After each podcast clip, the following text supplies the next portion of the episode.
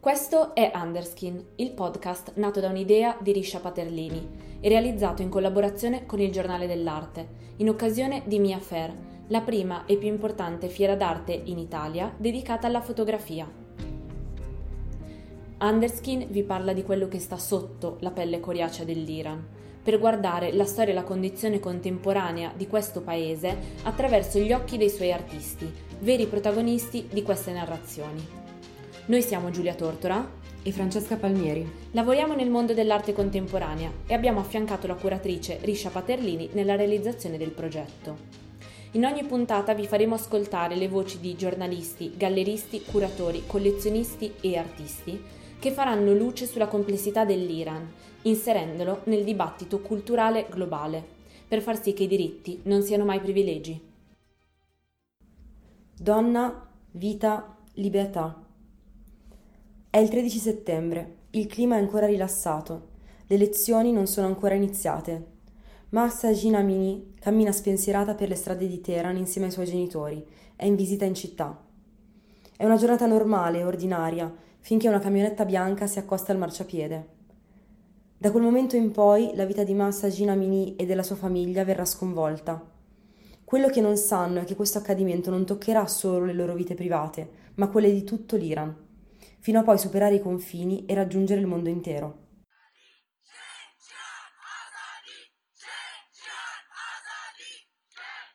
Ad oggi, a distanza di 6 mesi, le parole donna, vita, libertà riecheggiano ancora nelle strade di Teheran.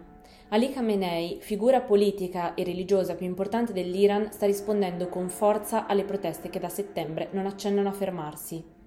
I dati che clandestinamente riescono a oltrepassare il confine del paese delineano una situazione drammatica. Parliamo di centinaia di persone uccise durante le proteste e decine di uomini e donne giustiziati.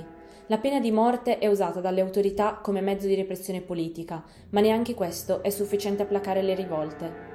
Amnesty International parla di almeno 14.000 arresti, tra cui diversi minori. Le manifestazioni in solidarietà all'Iran si sono propagate rapidamente in tutto il mondo e il dibattito riguardo i diritti civili è tornato con forza anche in Occidente. L'arte si fa veicolo di storie lontane, ma queste storie, per quanto lontane, condividono con noi la stessa fame di vita e libertà. Per questo il mondo dell'arte, da sempre specchio della contemporaneità, ha il dovere di discutere questi temi, portarli nelle istituzioni e nei luoghi dell'arte contemporanea. Da questi valori nasce Underskin, storie dall'Iran, come un racconto sfaccettato, a più voci. 6 gallerie provenienti da 3 continenti e innumerevoli artisti iraniani hanno portato a Mia Fair opere significative che ci permettono di riflettere sulla delicata ed instabile situazione politica, sulla condizione delle donne e sulla rivoluzione culturale in atto nel paese. Insieme a loro, durante la fiera, esponenti del mondo della cultura, come giornalisti, curatori e collezionisti, approfondiranno i temi del progetto in 2 talk che si terranno sabato 25 marzo, a dimostrazione del contributo che il mondo dell'arte e della cultura possono dare alla contemporaneità. A conclusione di questo palinsesto di eventi vi sarà anche un premio, in cui l'opera selezionata entrerà a far parte della collezione Miramart by Grand Hotel Miramare di Santa Margherita Ligure. Pensiamo che oggi più che mai serva creare un progetto forte, fatto di sguardi ostinati e profondi. Non ne ha bisogno solo l'Iran, ma tutto il mondo.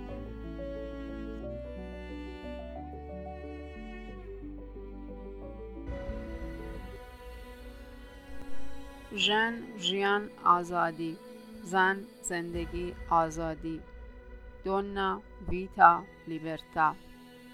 Lo slogan che è stato intonato in seguito alla morte di Jîna Amini durante la cerimonia del suo funerale è diventato lo slogan principale della rivolta del popolo iraniano iniziata nel settembre 2022.